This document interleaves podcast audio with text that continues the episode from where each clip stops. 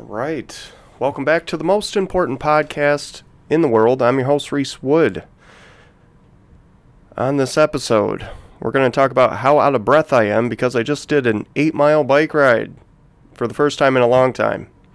But it was a good idea. I know about three weeks ago we did our first episode with Billy Jones, and I said, hey, yeah, you know what? I'll get some fitness back in my life. Uh, but three weeks has passed, and I think only thing I've done, about the only thing I've done, is kick around the ball in the backyard with the kids. And uh, so while it's it's been something to do that, it's it's not exactly a fitness routine. But I got out today. Um, it was perfect day for it. Eight mile bike ride uh, down to the Janesville Water Utility Plant. One of the best bike rides probably in Janesville. But uh, on this most important moment, number three, we're going to talk about uh, kind of the things we've been talking about. I want to kind of build on the things that I said in the other moments because this is a different moment. Uh, so, we're also going to introduce what's called the side view I Wonder camera. Or is it the I Wonder side view camera? I wonder. We're going to introduce that and uh, talk all about that later in this 10 minutes or so that we're doing here. Uh, I also wanted to talk about Phil, Phil Anderson. We were talking politics, and I'm somewhat of a political person by nature. Uh, I don't.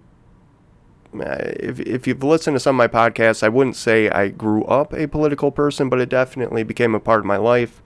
And uh, so the significance of that interview with Phil, a lot of people uh, might be wondering, and and here's a good connection. Uh, before I even get to that, Phil, Yusuf Adama, Billy, these are all people from Janesville and Beloit, right around where I'm living. People from my local community, and uh, what's what's important about that? Uh, what's important about the Beatles all starting in Liverpool? I don't know, uh, but start where everything is where you're familiar, at least when it comes to podcasting.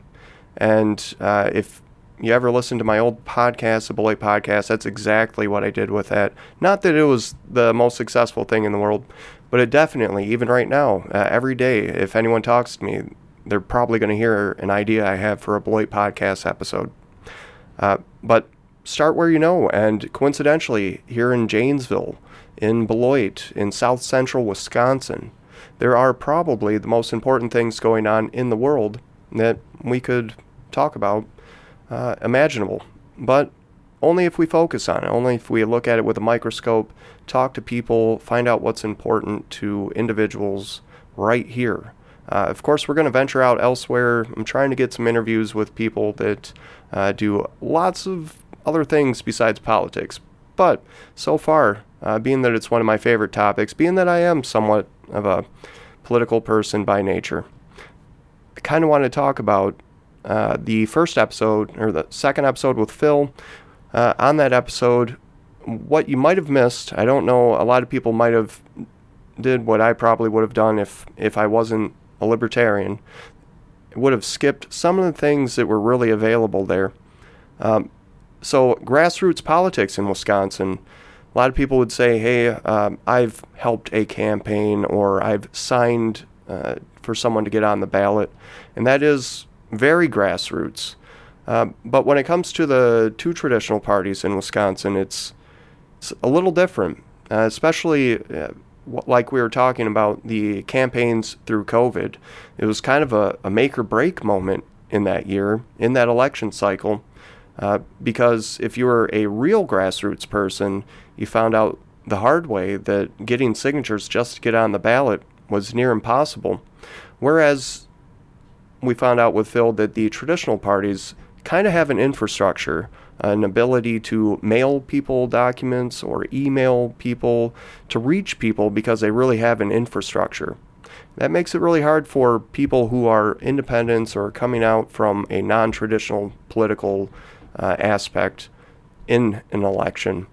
Uh, but that's obvious, right? Everyone would say, mm, Reese, we know that. I don't know. It is. It's a little different when you're behind the driver's seat. as I say. Uh, but some other things that were really important in that uh, the uh, thing that Phil mentioned about overall aggression.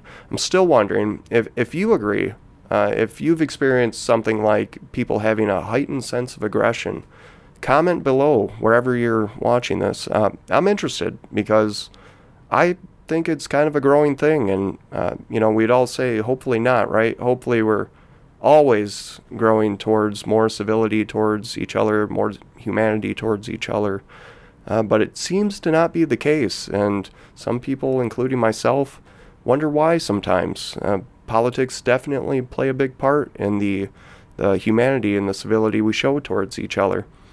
Uh, but wondering, how do you feel about aggression? Is it something you're experiencing more? Comment below. I want to hear your thoughts on that. Uh, moving on to Yusuf Adama. So, lots of perspective in that interview that we probably you could get somewhere. I don't know where, but such a great interview. Uh, why? Because uh, Yusuf is elected as a city council member in a city of about 37,000 people, Beloit, Wisconsin, south central Wisconsin. And uh, I've said for a long time, because I'm the Beloit podcast guy, that Beloit like a lot of cities, is kind of a measure of what's going on around the country, possibly around the world.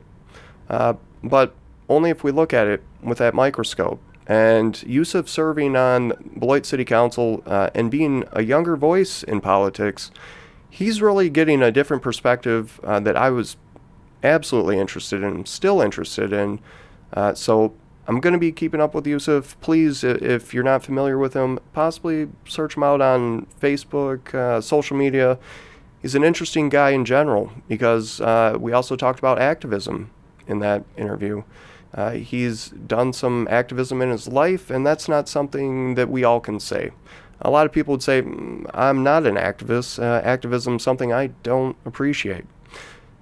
Uh, for people like that, I definitely say still check out that interview because that's what this is all about getting perspective uh, from someone else who does something that possibly we would never do, or possibly something that we would do but we haven't. Anything. All the stuff that happens in between. Uh, so, besides that, uh, he did mention 20%, 28% of Americans are exercising enough. 28% of us. That's that's pretty shabby, but uh, that's why I got out on that bike today because between Billy, between Yusuf, and uh, that's enough. And I'm I'm not a very uh, well. You heard it in the other episodes. I'll exercise if I need to, if I feel you know the pressure's on. And lately, I've kind of sensed you know I've put the pressure on myself but it's not always there, right? And that's where we fall into that that percentage. 28% of Americans actually exercising enough, and that's that's that's that is a hard one to take. But yeah, make of it what you will. Uh, and if you can, small steps. Don't be afraid to, even if you start two, three weeks later, like I did myself.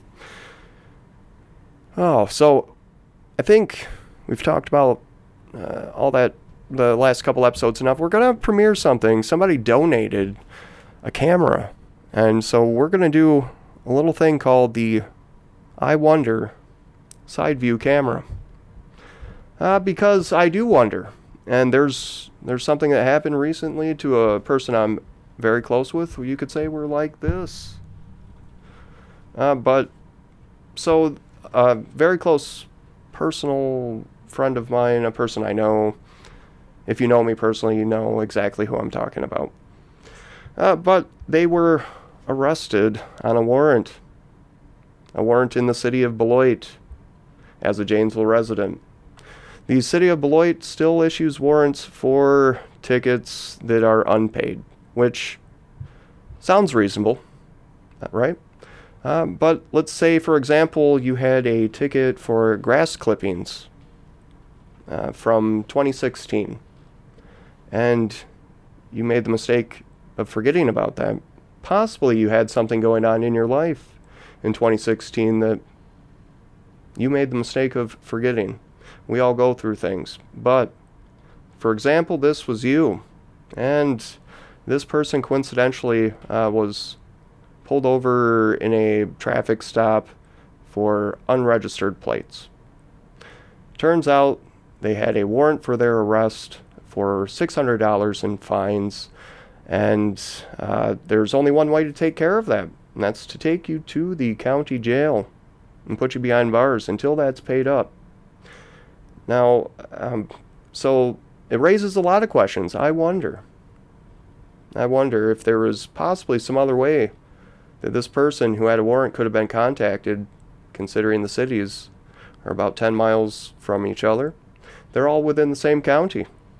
Uh, but the city of Beloit does not refer to any county or DMV or any databases that you would think would allow them to have the address of the person who has a warrant. So that wasn't possible. But uh, even further, I wonder if there was possibly, you know, something else that could have been done other than going to jail. For example, uh, let's just speculate if a person were in their 70s or exceeding into their 80s in the same situation, pulled over for plates that possibly they forgot were not registered. We're all human. But if you forgot, you're pulled over, you're 70, maybe 80 years old, and they tell you you got this ticket for grass clippings that you forgot was unpaid we got to take you to the jail. Now, it sounds like a pretty, pretty gray area. Like, well, Reese, this couldn't happen too often. Nonetheless, it happens. And I'm um, just wondering, what are your thoughts? I wonder. And uh, I'm wondering about something else. We're going to make this a special one because I really wonder sometimes. Uh, so, I wonder, uh, wherever you're listening, uh, Beloit and Janesville, beyond, anywhere in the world, especially anywhere throughout the United States. I wonder, are you seeing these uh, Facebook groups or social media entities, social media groups that are anonymous? Basically, they are no identity. We got one of those here in our area. Uh, it's called Eyes on Beloit School Board and they focus on the matters of the school board in Beloit.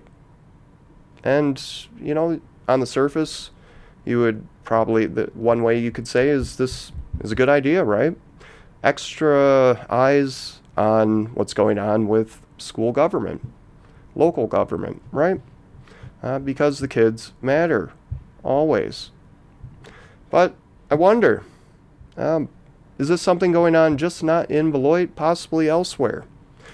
If you're watching this somewhere, comment. I'd be interested. Are there pages like this, groups like this online that are doing similar things? They're pointing out things going on in possibly the school district, possibly somewhere else in local government, uh, but anonymously. Basically, the people that run the page don't want their identities to be known.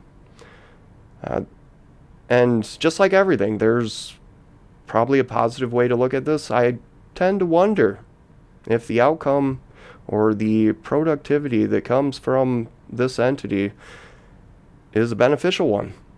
Uh, myself, I actually got banned, and, and not a big deal for me, but a lot of people getting banned, and just for saying things. And it could be anybody behind the page, it could be people from the community of any kind, local elected representatives, even. Anyone. But they're anonymous. So please, if you're listening, I'm super interested because this can't be unique just to Beloit. Possibly this is going on elsewhere, uh, but differently in different ways. And uh, because it's anonymous, uh, a lot of people might not be communicating that. It's kind of the focus of this podcast switching back to the front view camera. So, gonna wrap this up. Uh, and please uh, comment everywhere you're seeing this. Lots of things I wonder. So much I wonder. But uh, And I hope you do too because it's interesting times we live in. Lots of different things going on. We're always given a narrative that, you know, this is going on and this is what's most important. That's what's most important. And, uh, but really, what's most important to you and me is something in between, and the news probably isn't finding out about it. Might hear about it on social media, but more than anything, I'm interested. Comment below, and uh, we'll see you on the next episode.